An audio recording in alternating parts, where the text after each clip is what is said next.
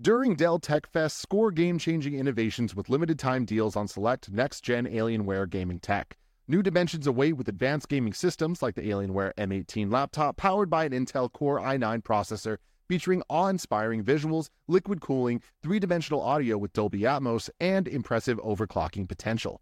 Plus, build your dream setup with great deals on select gaming monitors, mice, and more must have electronics and accessories.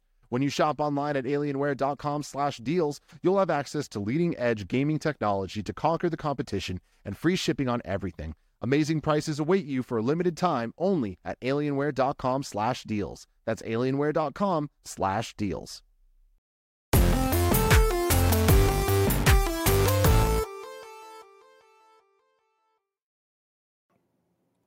Yo, what's up? Welcome to Kind of Funny Games Daily for Friday, April 29th, 2022. I'm on your host, Blessing Adeoye Jr. Joining me is the LaCroix Poppy himself, aka my fellow Forbes 30 under 30, aka Tim Ma fucking Gettys. Bless, before we went live, I was just saying this is the longest it's ever been that me and you haven't talked in it feels weird years because you went to, to Vegas last weekend, so you missed uh, Monday's games daily. I had to miss games cast, and then just there was no other thing in between that we got to hang out. So here we are on a Friday, closing it out. Yeah, I sat down in front of you and I was like, oh, I miss this. Like I haven't yeah. had like one on one time with Tim. It feels weird because like most of our one on one time is us doing KFGD, right? Or it's, it's, us doing Gamescast or something else, right? And like with that, you know, obviously we're work from home, and so I don't see we don't pass or cross paths yeah. in the studio. So like to sit down with you after probably like a week or so of not talking to you, I'm like, oh shit, I'm glad Let's to be here. Like I'm glad to talk to Tim finally again. How you been? I'm doing fantastic, and I can't wait to talk about the news today, especially because we're talking about Final Fantasy 16. Oh yeah, we are talking about Final Fantasy 16. Tim, we're also going to talk about uh, an update on the PS Plus debacle, everything we've been talking about for the last couple of days, and we're going to talk about more because this is kind of funny games daily. Each and every weekday at 10 a.m. live right here on Twitch.tv/slash Kind of Funny Games. We run you through the nerdy news you need to know about. If you're watching live, you can correct us when we get stuff wrong by going to kindoffunny.com/slash You're Wrong. If you don't want to watch live, you can watch later on YouTube.com/slash Kind of Funny Games, RoosterTeeth.com, or you can listen later on podcast service around the globe by searching for Kind of Funny Games Daily. Remember, you can use Epic Creator Code Kind of Funny on all Epic Store and Epic in-game purchases like Rocket League and Fortnite to help support the channel. To be a part of the show, to patreon.com slash kind of funny games or bronze members or above, get to write in. And silver members or above, get the show ad-free with the exclusive daily post show housekeeping for you. A new episode of PS I Love You XOXO is live right now, uh, and it's us talking about the storm of PlayStation news happening leading into the PS Plus revamp. You can catch that right now on youtube.com slash kind of funny games and on podcast services around the globe. Thank you to our Patreon producers, Fargo Brady, Pranksy, and Anonymous. Today brought to you by Brother Printers, Lumenskin, and Razer, But we'll tell you about that later. For now, let's begin with what is and forever will be the Roper Report. It's time for some news. We have four stories today. A baker's dozen. Starting with our number one, Tim alluded to it earlier Final Fantasy 16 is in the final stages of development. This is Ryan Dinsdale of the Dinsdale Dimmadome over there at IGN. Uh, final Fantasy 16's producer, Naoki Yoshida, has said the game is in its final stages of development. Yoshida confirmed the progress in a pamphlet that accompanied the franchise's official clothing line, translated by Twitter user at that's a funny way to get it, right? Yeah. Uh, translated by Twitter user at Itaki or Itaiki uh, Mochi, saying, "quote We're in the final stages of development for the numbered game in the series Final Fantasy 16." End quote. Yoshida added that he he thinks the game's story, which is obviously a very different experience from Final Fantasy 14 Online, which he also produces, is a fleshed out experience that'll bring older fans back. Quote, unlike an online game that involves many players at the same time, Final Fantasy 16 offers a different experience where it focuses on the individual player and immerses you in the story, he said per the translation. Quote, for those who have grown up and realized that reality isn't kind to you and have drifted away from Final Fantasy, we hope that Final Fantasy 16 will be a game that can bring back anew the passion that you once had with the series, end quote. Yoshida has been fairly open about the game's development li- uh, timeline. He said in July last year that the story in English voiceover was almost complete, but the game was later delayed as a result of COVID 19. He also promised that a big reveal would take place in spring of this year, meaning it may not be long before fans find out when they can expect to play the game.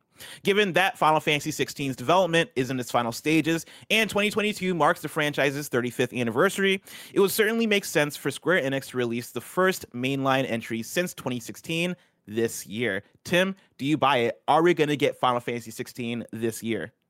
I definitely think that there's a chance. And I feel like a broken record at this point saying this, but there's so many game developers out there that are just trying their best. And if they're saying it, that's what they believe is going to happen. So many things can get in the way of that actually occurring. But I do think that as of this point in time, if the producer, not just the producer, if this man, we know this man, if he's say, talking like this, I have more faith than I did yesterday for sure.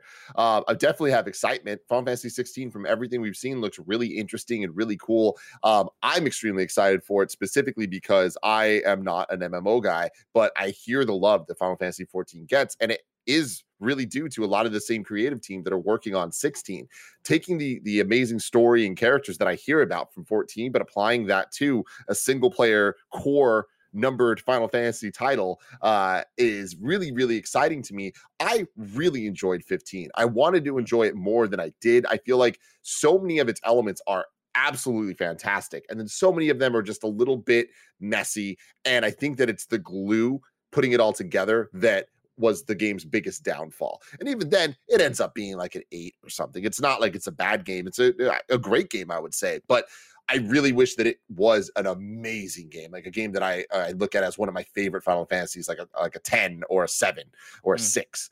Um, but with uh, sixteen, I think that it has a a chance, especially with this modern era of Square, getting Final Fantasy VII remake, having it be as amazing as it was, uh, and going down that kind of more techie side of Final Fantasy in the single player way is great.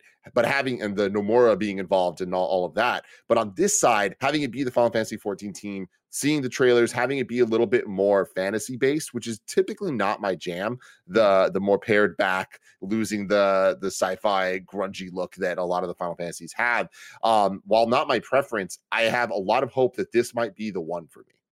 Oh, interesting. You you think because the quality, because the merit of the team that's working on it? Yeah, I think it's like it's going to be a focus uh, and knowing them and knowing what their goals are and how they are so story narrative focused. And if they can pull that off in an MMO, what mm. can they do in a curated single player experience? So, where does this Final Fantasy game come down for you in terms of its importance of like where it sta- where where it stands as a Final Fantasy game because it feels like you know Final Fantasy is one of those franchises that we talk about in terms of man it takes forever fi- for Final Fantasy to come out. That said, I feel like we get new Final Fantasy all the time, right? We're just coming off of Stranger Paradise, Final Fantasy 14 the MMO has gotten updates like with what feels like month to month. Maybe maybe that's because I'm roommates with Michael Higham who doesn't stop talking about Final Fantasy because his whole job is Final Fantasy 14, right? We get that in perpetuity. Uh, we got Final Fantasy 7 remake a couple years ago, and we're going to get Final Fantasy 7 remake part two hopefully in a few years, right? Or maybe sooner than later does it, Final Fantasy 16 is it like a big like milestone event that is going to be a make or break Final Fantasy thing, or like for you, Final is Final Fantasy 16 just another Final Fantasy that you hope to get into? It's kind of in between those two. I, I think that it's not make or break by any means. Um, I think it has, if it's horrible, I think it does have the potential to break. Uh, but I don't think it will be. I, I, think that there's too much going for this that I, I, think it's going to be more than just another Final Fantasy. Like I, these numbered titles mean something. Like they mean more than uh, just having Final Fantasy it's in the a title. Stranger Paradise or a spinoff yeah, or whatever. Because there's a ton of spinoffs, and Final Fantasy gets weird. I mean, the thing about Final Fantasy is they're all different, you know. So it's like even the numbered ones like are very varied in terms of uh, their gameplay style and what type of battle system, combat system they have, whether it's turn based or a little bit more active and action based, like we saw in 15.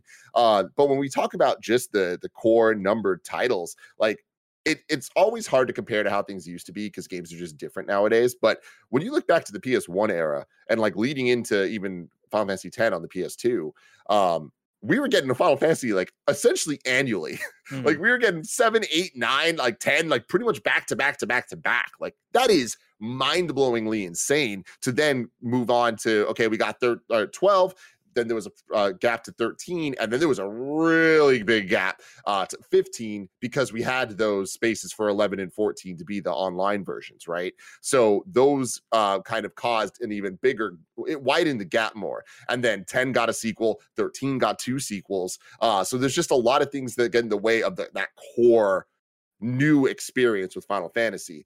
And so it has been many years now since we got a chord number Final Fantasy title. So I think that there this is a much bigger deal than Mhm. Strangers of Paradise or uh than a lot of the other titles could be. Even if we got like a 15 sequel, like this is a bigger deal than that.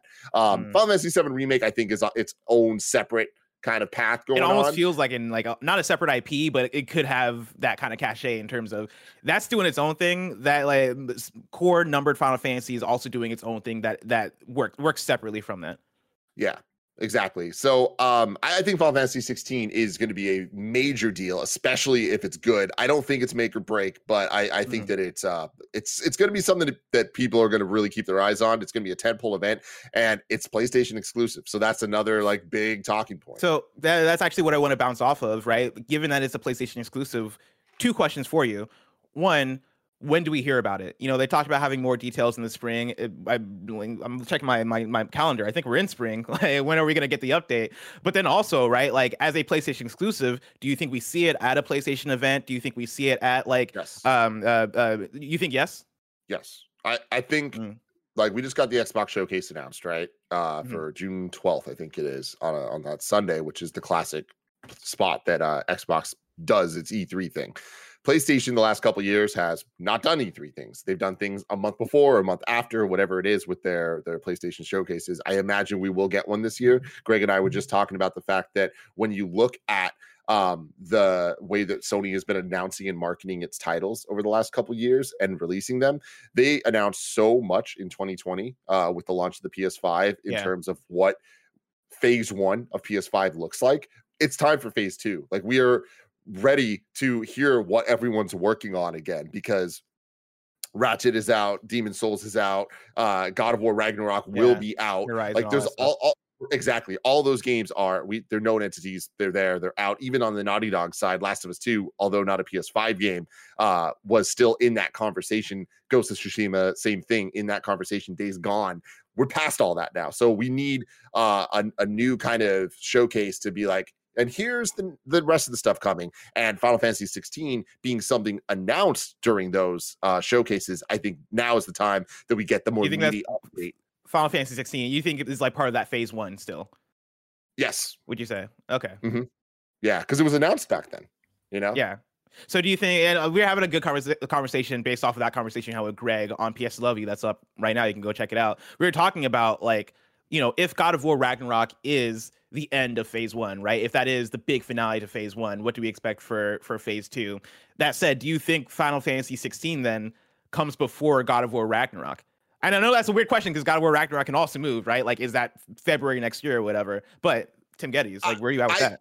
I don't think that it really matters too Mhm. much, like because I, I, especially when you look at the types of games that those are, and I do think that they're both kind of the mainstream tentpole games, and Final Yeah. Fantasy 16 being PlayStation exclusive, although not a PlayStation Studios title, kind of adds up and makes sense in terms of the mythos of or ethos of what um PlayStation is is pushing there.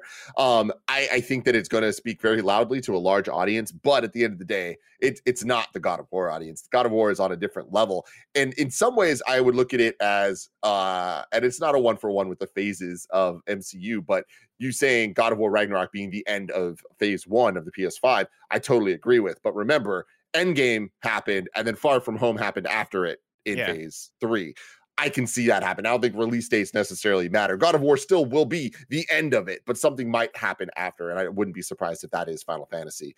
Um, although Final Fantasy could come out anytime, I think between um September this year and March next year, and I wouldn't be surprised. So then, in that case, do you think we get a summer PlayStation event that has Final Fantasy 16, or do you Yes. think it's possible they wait until fall? Uh, because like historically, I mean historically, because it's only been like two years that they've been doing this. But last year we saw them do a fall event. They didn't do a summer event, right? And they were they were doing state of plays in the meantime to have their announcements or have the third party stuff or have the indie stuff. Whereas in 2020.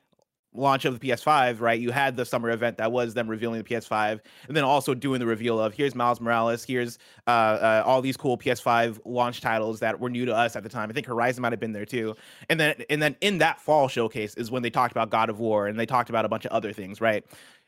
You think we get a summer showcase for PlayStation? Yeah, that's a, a good question, and I, I'm trying to find out when the showcases actually happened. Uh, yeah, so there was that one seven months ago. Yeah. Uh, so PlayStation. that was the Wolverine Spider-Man 2 one. Yeah.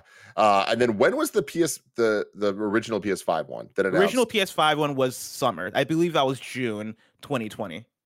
Yeah, so I don't know. I, I feel like there's no patterns to really follow here. I think that especially this year being the f- the first year that like there is just no E3 at all, period. Um, not even digital. I, I think kind of throws everything in even bigger shakeup. And Summer Game Fest has more power than ever. Um, and we're now a couple years into this new world. So I imagine, uh, fingers crossed, I hope that all the developers and publishers out there have a better understanding of what to do and what not to do. Um, I think PlayStation kind of is in PlayStation and Nintendo are in very unique positions that they can do whatever the fuck they want at any time. And all of a sudden they are going to be the thing that dominates that day. So I don't think they need to really worry about strategizing around other people's events in a way that almost every other company does. Uh, but Microsoft already put its foot down and has its date. So now everyone else needs to kind of work around that. I think that was a really smart move on their part. So um, I don't know. My gut tells me it's going to be summer though, because Mm-hmm. uh we don't really we need updates on the fall for PlayStation. Yeah. So in terms of you, talk, we were talking about strategizing, uh, like announcements and and um, showcase and all that stuff. Talking about strategizing release, Forspoken, that is this fall, right? That is a big Square, Square Enix game. Do you think? Uh, do you think they could see a reason to want to separate those? You know, having Forspoken be this fall and go. Actually, let's have Final Fantasy 16 in the spring. Do you think they want to avoid that? No, Square's so weird, man. They have so many similar games that are different enough that they aren't the same thing. And Mhm. um, I do think that there is power in audience. There is power in having a, a brand that people know what to expect from you. And I do think it's one of those things where the people that like one of their games probably like another. Like you look at their their more intense JRPG side of things, like the people that like Bravely Default are also probably going to be really into a lot of their other offerings. You know what I mean? It's kind of just like the the way that this works. Like they are at this point, ironically, a niche kind of uh, developer in a lot of senses. Um, that gets a little un not true when you start looking at the western side with crystal dynamics and and uh eidos and all them but like i'm not talking about that i'm talking mainly about like the the square enix side of it all um but i they'll want to separate them but i don't think they need to be separated by like a year, Year. or even half a year i think a Different couple months is, is totally fine My last question on this topic, right? Final Fantasy 16 seems imminent, seems like it could be a fall or early next year release. Where does that put Final Fantasy 7 Remake Part 2? Do you think we get the announcement of that soon after Final Fantasy 16? Do you think we get that in the next few years? one of the stupidest things I, I say in terms of words, but the most powerful things I say in terms of meaning is the fact that I things aren't announced until they're announced. And Mm, as stupid as that sounds, it's one mm, of those things of like, I want things to be announced that are even if we all know Final Fantasy VII Part Two is coming, until they Mhm. officially announce it in a way of like with a with a trailer with some with some really like pizzazz, we are so much further away. So the moment it's announced, it's like then we can start hypothesizing about what it's actually going to be. But until then, it's like, oh guys, this isn't looking good. until then it feels like the ship is moving at least when they put, when they put the idea out there of hey we're comfortable enough to put out a trailer then you feel like the ship is moving but and Mhm. with square enix right like we know for final fantasy 7 they don't care how early they announce it right like Mhm. i can easily i can easily see them going cool let's hold until final fantasy 16 so we can put all focus on final fantasy 16 and then the e3 after final fantasy, fantasy 16 comes out it is okay cool here's the debut trailer for 7 remake and or 7 remake part 2 and you're not going to get this game until 2025 or whatever like whatever actually comes out hopefully sooner than that but hey it's final fantasy it's square so you never know Yeah, man, it's especially complicated when they announced Kingdom Hearts 4. And I imagine a Yeah. lot of the the high up team members that are working on both projects are going to have to deal with both of them. And that is that's a lot. And uh there is a a lot of worry. I don't want to go too long on this. This might be a Gamescast conversation, but like there's a lot of worry when it comes to both Kingdom Hearts 4 and Final Fantasy VII Remake Part 2, where we're kind of in a unique position where both franchises are about to go off in brand new, wild ways that they haven't ever before. And that requires a lot of new storytelling and new mm. thinking that doesn't rely on just the things that came before. I don't tough. know. I don't know. We'll see. But it's I'm also hopeful. like it's also more exciting than ever before, right? Like that's the thing is I this is the first time in a while where I look at Kingdom Hearts 4 and I'm like, or I look at Kingdom Hearts and I'm like, damn, I really want to play Kingdom Hearts 4 off of that debut trailer and off of talking to you about the Verum Rex stuff and like how this is secretly linking, or not even secretly, like kind of linking back to Final Fantasy 13 versus and doing all that ape shit stuff, right? And then also me playing Final Fantasy 7 remake and expecting it to be be my avenue into playing Final Fantasy 7 in full because you know back in the day like I tried playing Final Fantasy 7 didn't stick with it and like as it's an older game now so I try to go back doesn't work. Cool now I can play Final Fantasy 7 7 in remake form. Get to the end get confused talk to you and Imran and you, you guys are like no this is something completely different this is like mm-hmm. this is mm-hmm. what this is and me hearing that and going fuck that sounds cool that sounds fresh that sounds different it sounds scary but if they nail that stuff right like that sounds that I I feel like they're they're doing a very fascinating thing, which is applying brand new life to these things that are rooted in such nostalgia and rooted in such fan, fandom and obsession. And it seems like people are excited, right? And I, and I know that doesn't apply to everybody. I know there are. I, I talked to somebody recently who's like, "No, man, I hated Final Fantasy VII remake for what they did," right? And I'm sure I, I've heard the mixed things about Kingdom Hearts three, but at least they're going for it in a way that for me on the outside looking in, I'm like, yo, that's kind of exciting. I don't know, like that's that that seems hype to me, but maybe that maybe I'm by myself on this. Yeah, it's it's more of a thing for me of like who is the one behind it, and we'll have to go from there because I don't know. I don't know if yeah, these things need vision. They need intense vision, and who's the one with the vision? We'll have to yeah, wait. If you don't have the vision, out. you get and I, am scared to invoke this, but I'm already here. You get the uh, Star Wars sequel trilogy, right? Where absolutely. Is, hey, where are we gonna take this thing? Oh man, it switches hands. Oh man, we didn't have the plan, and it falls flat. But I digress on that. Where that that is far future. That is for us to speculate over the next year. Let's talk about something that's more uh, soon to come, which is PS Plus now or PS Plus and the revamp with story number two. Sony has confirmed it's blocked PS Plus and PS Now subscription stacking. This is Andy Robinson at Video Games Chronicle, and this is of course coming off of the conversation we've had over the last day, uh, both on Kind of Funny Games Daily and on PS Love You XOXO, about how uh, users who have been trying to stack their PS Plus and PS Now subscriptions all of a sudden haven't been able to do so, and Sony was fairly si- silent about it. They have now spoken out. Andy Robinson's article reads like this. Sony has confirmed it's disabled PlayStation Plus and PlayStation Now subscription stacking ahead of the revamp of its membership services this summer. In an update to its official PlayStation Plus FAQ page made on Friday, the platform holder claimed it had blocked subscription stacking temporarily and confirmed that going forwards, any voucher codes will be redeemable until after an existing membership expires. In addition, Sony said that for existing subscribers, vouchers will now convert to time equivalent to the monetary value of their subscription. For example, a one month PlayStation Plus voucher will provide access to approximately three weeks of PlayStation Plus Extra or approximately 2.5 weeks of PlayStation Plus Premium. A one month PlayStation Now voucher will provide access to approximately three weeks of PlayStation Plus Premium. Quote, as we prepare so to it's so dumb and i do i do have a graph that'll explain everything all right? We got a chart so don't worry everybody. We love when when companies roll out the charts. Quote as we prepare to launch the new PlayStation Plus membership service, we are doing some work behind the scenes to make the transition as smooth as possible for all of our existing members, the FAQ update reads. Quote, as part of this work, we've temporarily disabled stacking memberships for existing customers until after the launch. Rest assured that your, your voucher code is still valid, and you will be able to redeem your code either when your existing membership expires and deactivates or after the new PlayStation, Plus service launches in your area, whichever happens first, end quote.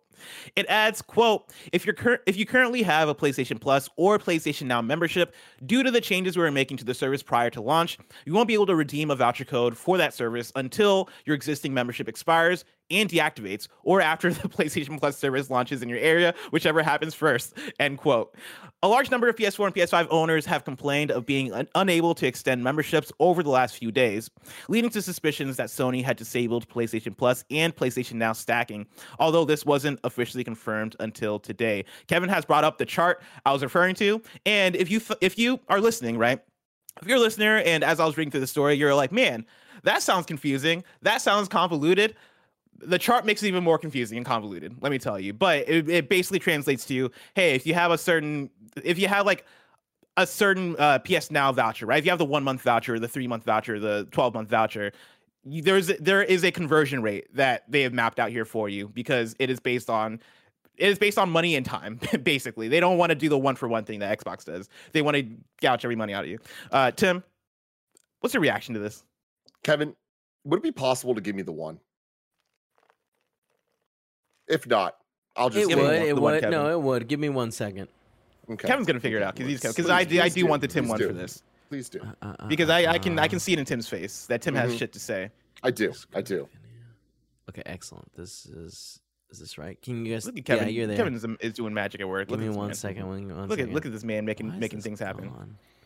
It's so fun. It's so fun looking at this, right? And then to recap for people who have been listening over the last day, right? It seems like the big updates here are again, one, PlayStation is acknowledging that yes, they are they have cut off the the the um, stacking for the vouchers, and then two. You know, if you listen to PS Love You that went up this morning, we were having the back and forth of no, I think it is, it is going to be the case of once the new PlayStation Plus activates, then they will allow stock stacking again. And this is their confirmation of that. There wasn't confirmation of that yesterday, but it seems like that is the case. Um, where are we at with the one? It looks like we're almost there. Looks like we're almost there. hmm I, yeah, that's good. You got it. Tim, take the floor. There is nothing more annoying than a I told you so, motherfucker. But today, I feel like fucking some mothers. Okay. Because I told y'all, I fucking told y'all. You came at me a couple weeks ago on Games Daily when I said, this isn't going to last. You're not going to be able to just stack this. And all of you, all of you tweeted at me. I saw it in the chat coming at me. I saw it in the comments on YouTube coming at me of like, Tim, but they said that you can. They said that they're allowing you to do this. I told y'all they weren't going to allow you to do this. It just doesn't make sense. They're going to cut it off. Why would they let you stack this shit for a fraction of the price? Of course, people are going to write headlines about this and it's going to go from not a problem to everybody talking about it. And then it's a problem. And then they're going to do something about it. And this is what they did. Jesus Christ, protect your mothers. You heard, you heard it here first from Tim's mouth to your mother's ears. Tim, Jesus God damn. Yeah, this, nano- is, this is stupid. It's convoluted as all hell, and that chart's dumb. Charts are dumb. All this is dumb. But hey, it was inevitable. You would- you would have thought that like we would have figured it out by now. If you need a chart to explain your service, then your service is too complicated. Like it's too convoluted, right? Like figure out a way to explain it that doesn't need a chart, and then you found the sweet spot. name Nanobiologist is written in to patreon.com slash kind of funny games, just like you can, and says, So we got the conversion rate for the new PS And why is it so needlessly complicated while also just not mentioning what happens if you have both PS Now and PS Plus? From initial from initial glances, the conversion rates seem like they're based on price. $60 for a year of PS Now equals half a year, uh, plus or minus a day of PS Plus Premium. While their competitor Xbox has a conversion rate of one for one for initial sign up from Gold to Game Pass Ultimate, a five dollar month a month loss for Xbox in addition to the regular one dollar one dollar slash first month deal. Uh, or at this point, with all the missteps of this rollout to date, are we just getting mad at one more thing that actually kind of makes sense, even though it's not the most fair to fans because we believe the transfer would be one to one at launch, particularly for PS Now to PS Plus Premium. Tim, Mhm. are we getting too mad?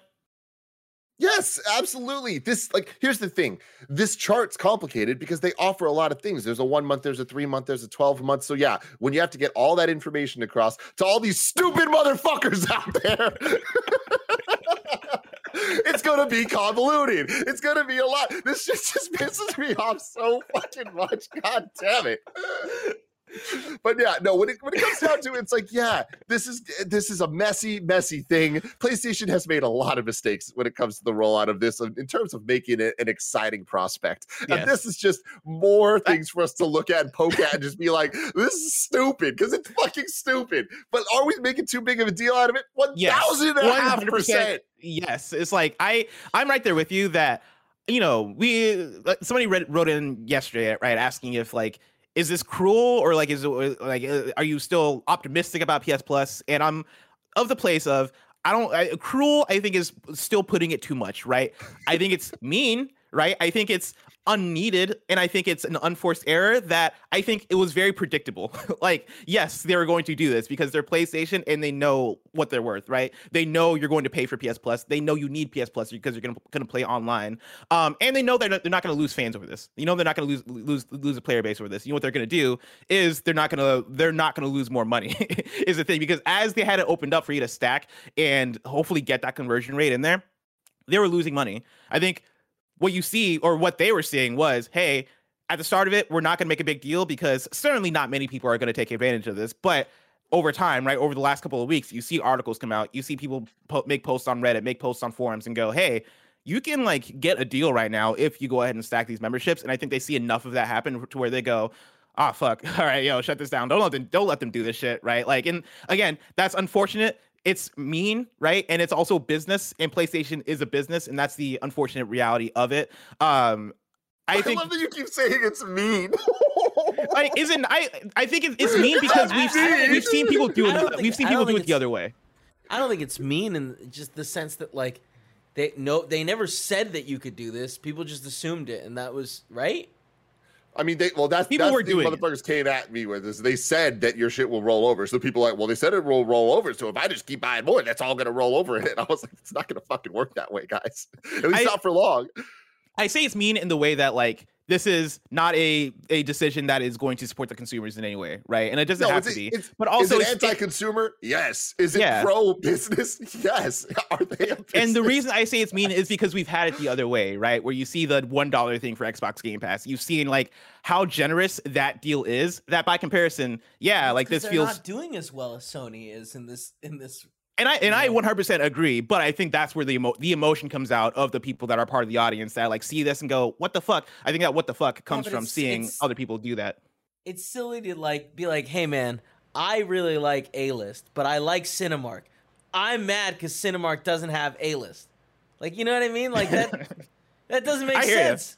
You. Yeah, Cinemark's thing sucks. It's terrible. It Someone needs to Horrible. talk to Cinemark about it. Yeah. Hey, Mr. You, Cinemark.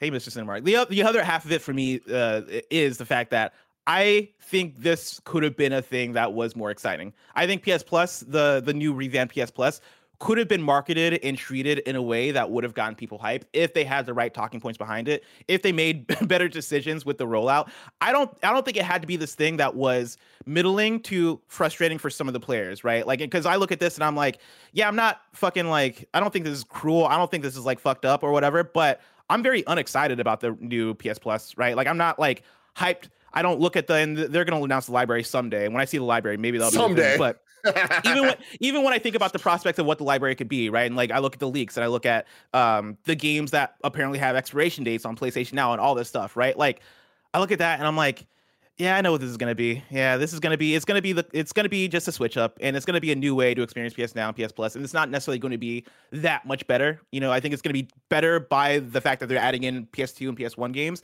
but I don't think this is gonna be a revolution of what PlayStation was. Um, and I think that is the thing for me where they could. I I I don't think it would have been that crazy for them to turn it into a thing that was more exciting if they rolled it out better. But the rollout is just frustratingly bad for me. Um, but it is what it is. It is what it is, Tim. You know where you can get a great deal, Tim? Hmm. Patreon.com slash kind of funny games, where you can go and get the show ad free. And speaking of ads, let us tell you about our sponsor. Hey, computer people! Announced at CES and available now, the latest generation of Razer Blades feature all new NVIDIA GeForce RTX 30 series GPUs and up to an RTX 3080 Ti featuring a suite of cutting edge features to improve gameplay, including NVIDIA Reflex. NVIDIA Reflex delivers the ultimate competitive advantage, the lowest latency, the best responsiveness. Get the competitive edge you need at sub 25 milliseconds. And I asked the one, the only, the Nitro Rifle. Andy Cortez is that good? And he said, Ooh wee! Sub 25 milliseconds is great. And I said, That's fantastic. Acquire targets faster, react quicker, and increase aim precision in the most competitive games such as Apex Legends, Fortnite, Call of Duty, and more. Learn more about the Razer Blades powered by NVIDIA GPUs with NVIDIA Reflex technology at Razer.com.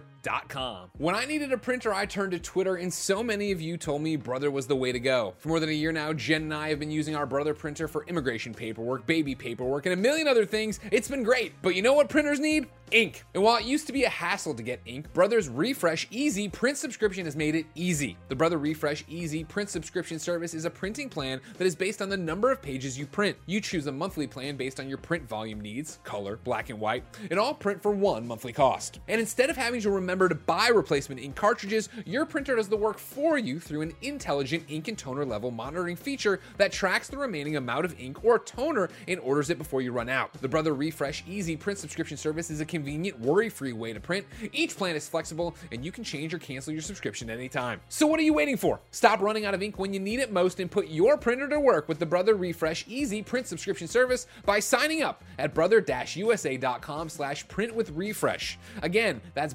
brother-usa.com print with refresh to sign up for the Brother Refresh Easy print subscription service and stop worrying about your ink levels. All right, guys, let's chat skincare. If your skincare routine is basically you washing your face in the shower with that one shower gel that you've been using since high school, then it's time to level up your skincare game. Because as it turns out, that regular body wash you've been using that you thought was good enough is probably damaging your skin. But thanks to Lumin, you can drop that bottle of 3 in 1 and start using products that actually take care of your skin. With Lumin, you get the highest quality products. All their products aim to help with those stubborn acne scars, under eye circles, wrinkles, sun damage, dry skin, oily skin, you name it, it's all there. Starting with Lumin is easy. All you have to do is take a 2-minute quiz on their website and they'll tell you exactly which routine is best for your skincare needs. Gia's been using the charcoal face wash and charcoal face scrub and she feels so fresh afterward. She has dry skin, so especially during the winter, it's nice to have that hydration and exfoliation. Also, she's a big fan of the really subtle citrus smell. Level up your skincare game with Lumin Skin today. Go to luminskin.com slash kinda funny to get your free trial of Lumin's products. That's L-U-M-I-N skin.com slash kinda funny for a free trial. Luminskin.com. Two.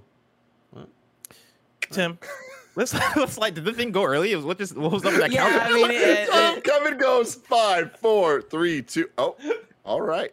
well, it just doesn't make any sense. All all week, it's worked perfectly. Today, it just went two seconds early. I don't understand how it works. And also, bless. I just to make it uh, just tonight is unbearable weight.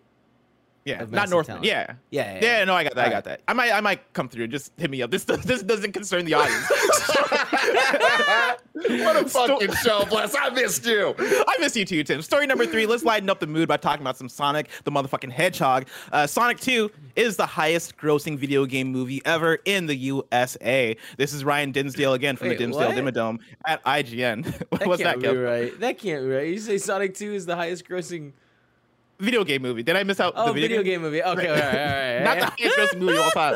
The highest grossing video game movie in the US. Uh, the article reads like this Sonic the Hedgehog 2 is the highest grossing video game movie ever in the US.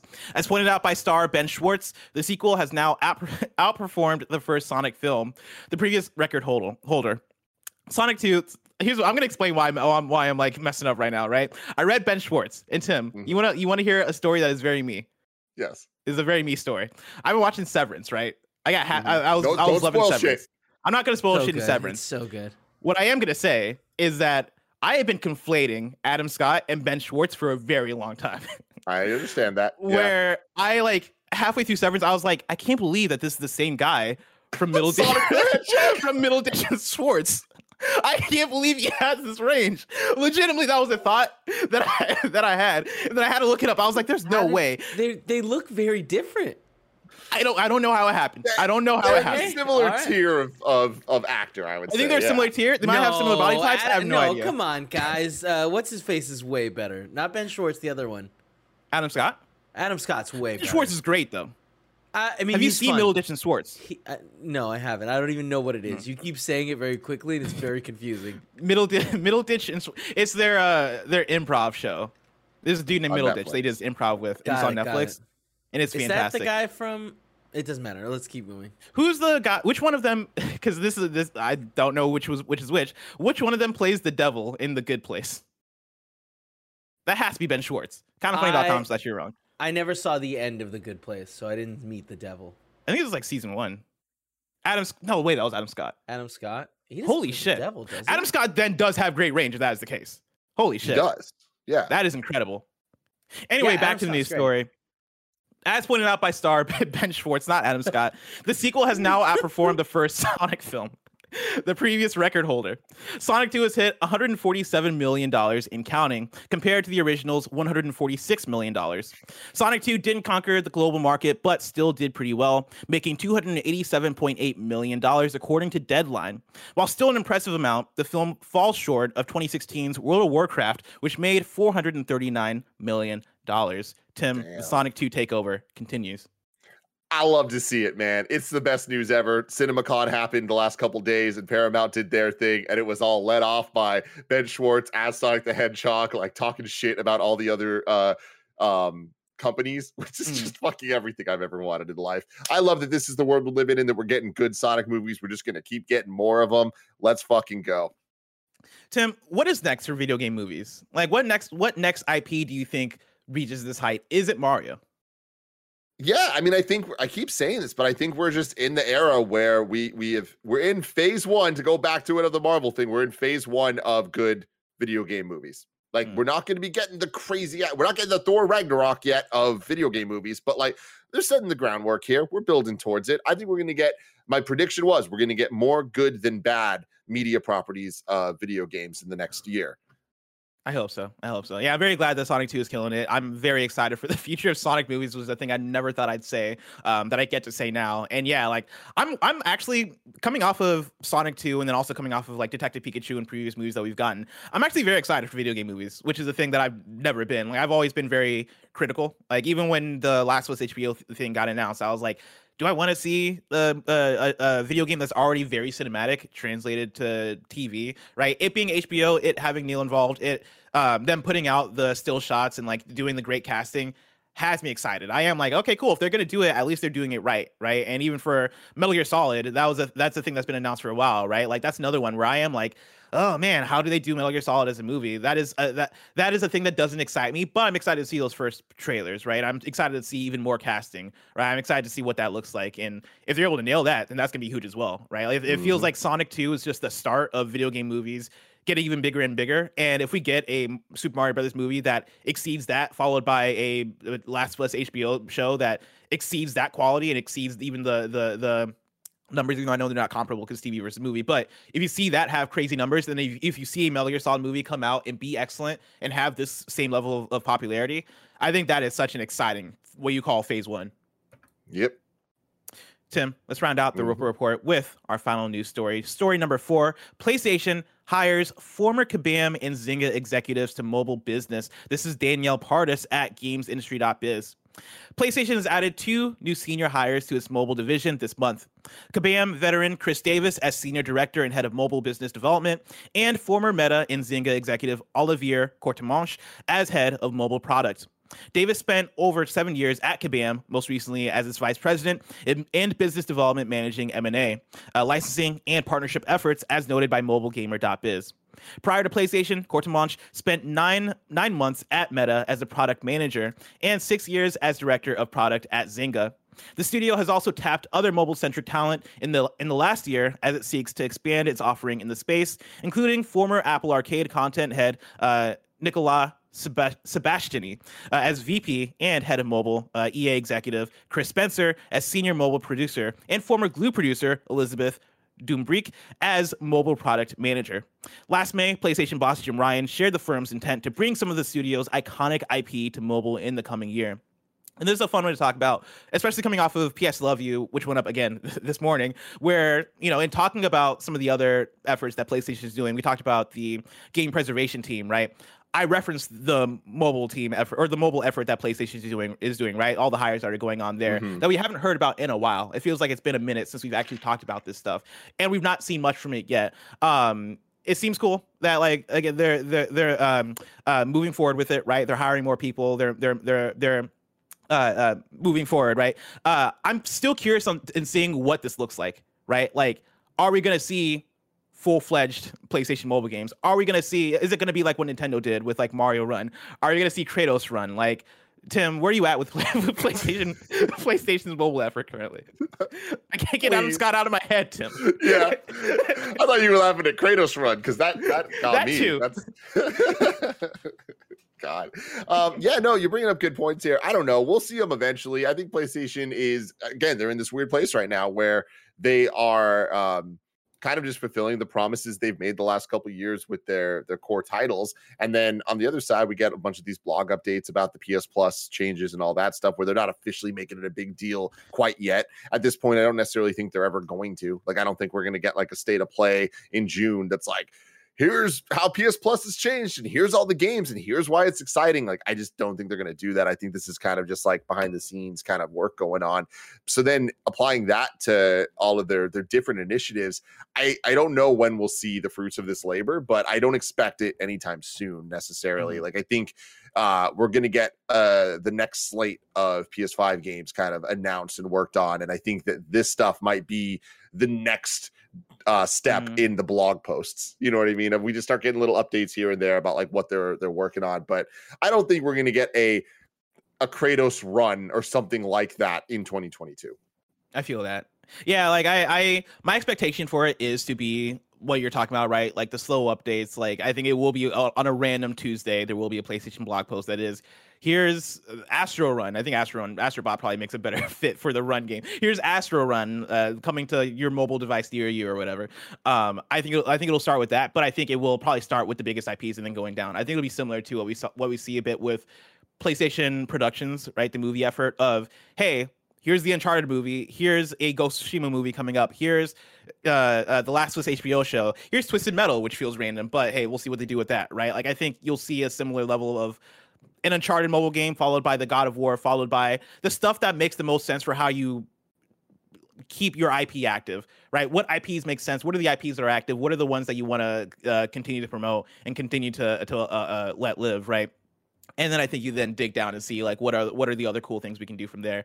Um, but like I'm really I'm really looking forward to it just just so I can see what it is, right? Not because I'm a mobile game person necessarily, uh, but I do want to see how they tackle it because I think it could be interesting. But Tim, Yeah. that future, the mobile game future for PlayStation, is just so far away. If I want to know what's coming out to mom and drop shops today, where would I look? The official list of upcoming software across each and every platform is listed by the kind of funny games daily show host each and every weekday Mm, Do do do do do do do do do do do yeah yeah. Out today, we got Dandy and Randy DX for PS5, PS4, Xbox Series X, Xbox One, Switch, and PC. Nintendo Switch Sports for Switch. Deadly Dozen Reloaded for PC. Ravenous Devils for PC, PS4, PS5, Switch, Xbox One, and Xbox Series X. Micro Pico Racers or Micro Pico Racers for Xbox One. And then Prune Plus is out today for Apple Arcade. We have one new date for you. This comes from VGC. Blizzard will reveal a Warcraft mobile game next week. The title is set to be announced on May 3rd. Uh, deal of the day for you. Microsoft has announced that May 2022's games with gold are Yoku's Island Express, The Inner World, The Last Wind Monk, uh, Hydro Thunder, Hurricane, and Viva Pinata Party Animals, which I think is honestly a pretty decent month uh, for, compared to what we've gotten before with with uh, Microsoft games with gold recently. And so, like, Wait. Yoku's. what, was the fuck is hydro thunder hurricane I mean, it's just another Hydro Thunder game, right? Isn't that the one for like mean- 360? what's y'all about just another hydro thunder I don't know. I, I I don't. I can't tell them from each other because I was never like that big of a Hydro Thunder person. I was Oh, more wow. into wave race myself. You know what I mean, Tim? Yeah, I, I, I do know what you mean. But Hydro Thunder on the N64 was rad. But yeah, looking at Hydro Thunder Hurricane, you're right. It's the Xbox 360 one that I guess I just missed. And man, there is nothing more 360 generation looking than this. It is way too grim dark for its own good. Yep. Yeah. One hundred percent. I think I might have it on my Xbox already. I think that's how I know it's that one because I think I played it. Which I don't know why I would own it unless they put it out for Games of Gold before. Kind of funny.com slash you're wrong. Did they put it out for Games of Gold before? Because I have that game for some reason. Uh, let me know. But Yoku's Island Express is dope as hell too. Like that is a pinball Metroidvania, and I played a little bit of it. They had like a demo on Switch that I, I really liked, and my friend Alex Van Aken over at Game Informer uh, really loved that game and would talk nonstop about it when it came out. Um, and so if you have games of gold, I'll definitely recommend at least getting Yoku's Island Express. And then if you're a Pin- Viva Pinata person, you have that. And then if you're a Hydro, Hydro Thunder person, you got that too. So hmm Viva Games with Gold. Tim, now it's time for reader mail. Of course, you can write into patreon.com slash kind of funny games where you can get the show ad free and get your questions read on the show, just like Nevans Island did. Uh, Nevans writes in and says, with Xbox and Bethesda announcing their showcase, who else do you think joins in during the E3 timetable? I hope we see a Square pre- presentation because I am dying for Final Fantasy 16 and Final Fantasy 7 Remake Part 2 news. Tim, who's going to join in on the Summer Game Fest festivities?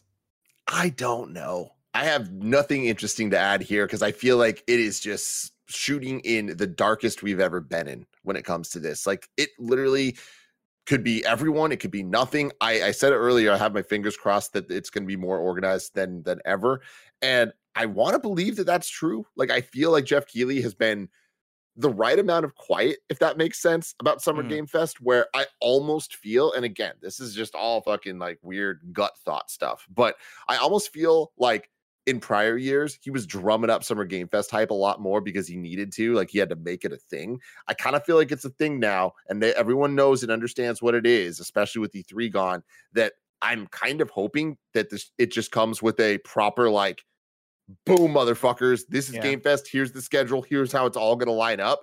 But maybe that's just being a little too hopeful. But we already know EA is not going to be a part of it. We already know that um, Xbox has its date using that as just kind of like rough information, I don't think it's going to be this end all be all thing. Oh, and speaking of that, by the way, something I haven't seen enough people talk about is I feel like it was the most slam dunk um, hypothesis that we were going to get Jedi Fallen Order 2 at Star Wars Celebration announced and then see a deeper dive in the summer sometime at uh, mm. EA Play or something. EA Play not happening. And uh, the Star Wars Celebration panel schedule was put up and nowhere would uh, mm. Jedi Fallen Order thing fit. They could always add something last minute. At any moment, they could literally just get on stage and be like, "We're doing a game, more information here," and that's fine. But I I thought it would come from like a games panel or something, and there's yeah. only a Star Wars Hunter panel, so all that's kind of like up in the air for me. I still believe that game's happening. I still believe it's coming this fall. Where are they going to talk about it?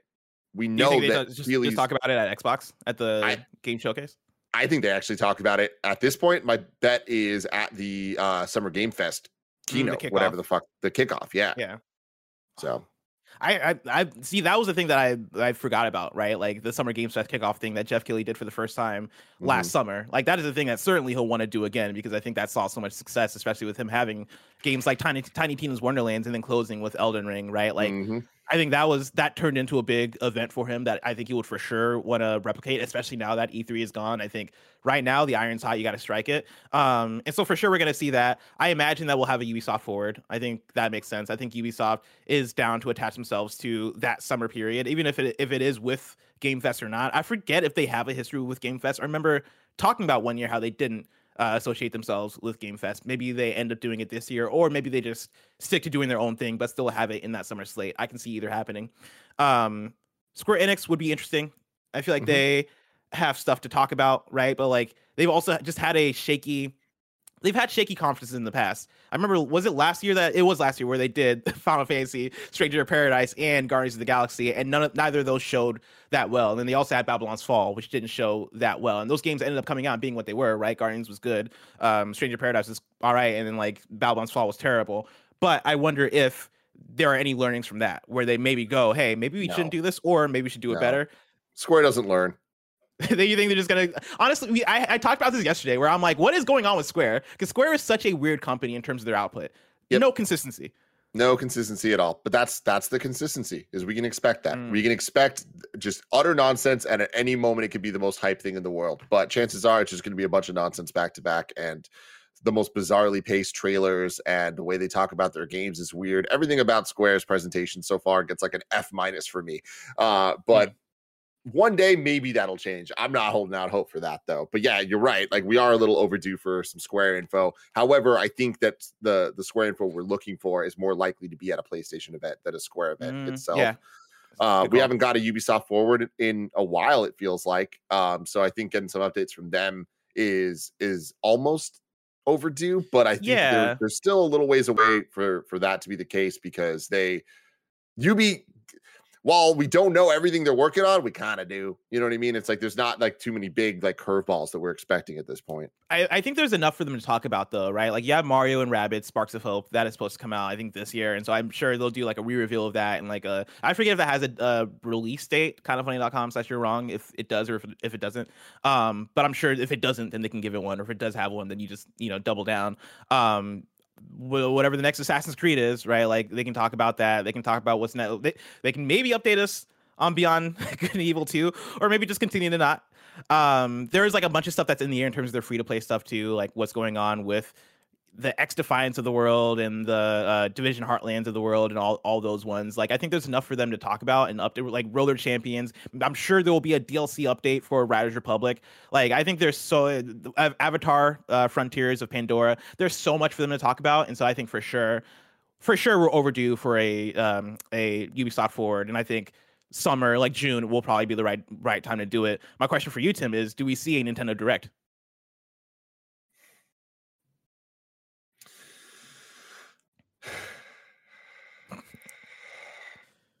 We got to see a Nintendo Direct at some point. I feel like they haven't necessarily always hit that summer spot.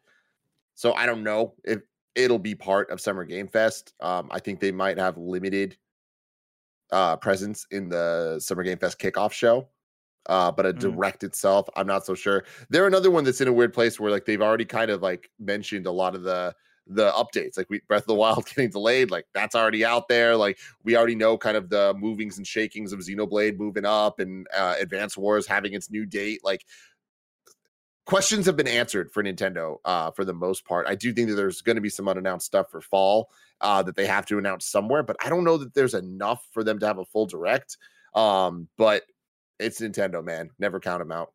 Do you think they? Oh man, I was gonna I was gonna mention E3, but I keep forgetting E3 is actually canceled, right? Because I remember last time, um, leading into Breath of the Wild, they did do the thing where Breath of the Wild was the focus, and then you got to have press come through and demo Breath of the Wild for a while, and then come back and talk about it. You would think that if Nintendo was to do a direct, it would be the hey, let's do the Breath of the Wild 2 breakout, right? Like that is our next up, like big gigantic release we have coming coming up in in spring, and it seems like timeline wise that times out the same as when of the, of the last E3 going into Breath of the Wild one. Um, I would figure they they they talk about that, and then maybe it is everything else is more smaller stuff or like re-updating us on projects that they have coming out. Well, we just, 3, we, we have a, and all that stuff yeah, we have a pretty locked next couple months. That's the thing is like we got Mario Strikers coming in June. We got Xenoblade. We got uh Splatoon three. Like uh, we just have Advance Wars. We have so many things that we already know about that are just lined up. Boom, boom, boom. That like mm. I wouldn't be surprised if we got a standalone direct that focuses on uh, Xenoblade or uh, no, one of the one of the titles I'm talking about, the, gotcha. the incoming ones. Um, but then it does kind of leave a like October to December void of releases that doesn't seem to be Nintendo's MO. They always have something um those months. So um I, I wouldn't be surprised if we get like Zelda uh, Twilight Princess and uh, Wind Waker ports. oh, ports. yeah. Um, if we got the fabled Metroid Prime trilogy, like there's just a lot of things that I wouldn't be surprised if were officially announced and like boom, they're coming this fall. Um, and I also I I feel like there's one big Nintendo game that we don't know about yet that is gonna come out this year. I don't know what it is, whether it's a new Mario, a new Donkey Kong, something. I think there's mm-hmm. gonna be something that's a little bit of a bigger deal that gets us gets us excited. Uh, oh, and they have Pokemon. Prix. We already know about Star Fox Grand Prix. I love. uh, but yeah, we already know that uh, we got Pokemon coming. So I guess that does even take some would, of the end of the year. Would that happen at Nintendo Direct? Pokemon. It's another one of those things where there's no rules. They have their Pokemon presents and they have their Pokemon stuff, but like, I don't know. But at the same time, it's like I don't think that they need to do a direct uh, just for that because yeah. they will do one just for that down the line. That won't be in summer though. Tim, now it's time mm-hmm. for kindafunny.com slash you're wrong, where you write in let us know what we got wrong as we got it wrong so we can correct it for those watching later on youtube.com slash kindafunnygames and on podcast services around the globe. Hard to find, writes in and says, earlier, Bless mentioned it being spring, but just to clarify, it is indeed backlog season. Uh, if you just sniff outside, you could actually smell it. Uh, think Hard to find, thank you so much for that correction. Uh, that's a very good one. Uh, Nano writes in and says, Ben Schwartz played Jean-Ralphio in Parks and Rec, uh, was in the after party and Space Force. Thank you for that, Barrett. Uh, very, Sisa, very limited range on all those characters. They are very similar, all three of them.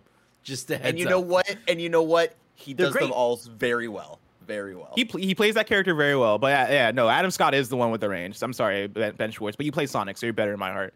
Um, even though Severance, what a show, what a goddamn show. uh, S- CISA says Hydro Thunder Hurricane was or has indeed been included in Games with Gold before, specifically in September 2017. Thank you for that. Is that weird for it to be in Games with Gold twice? Who knows? It's been five years. Who cares? Uh, Nano then writes in and says Sparks of Hope is still listed at uh, as 2022, so no uh, concrete release date for that one. And that is it for kindoffunny.com slash you're wrong. It is Friday, which means you have a new week of hosts coming up. On Monday next week, you're getting me and Tim. That's right. We're back at it like a bad habit. Tuesday, you're getting Greg and Gary Whitta. Wednesday, you're getting me and Janet. Thursday, you're getting Greg and Tim. And on Friday, you're getting Greg and me. If you're watching this live on Twitch right now, after this is Fortnite with Mike and the crew. Uh, if you want to catch that stream later, you can subscribe to youtube.com slash kind of funny plays. Remember, this has been kind of funny games daily. Each and every weekday live right here on twitch.tv slash kind of funny games we run you through the nerdy news you need to know about. We have a patreon post show for those that are subbed at the silver level of patreon.com slash kind of funny games so stick around for that. Otherwise until next time game daily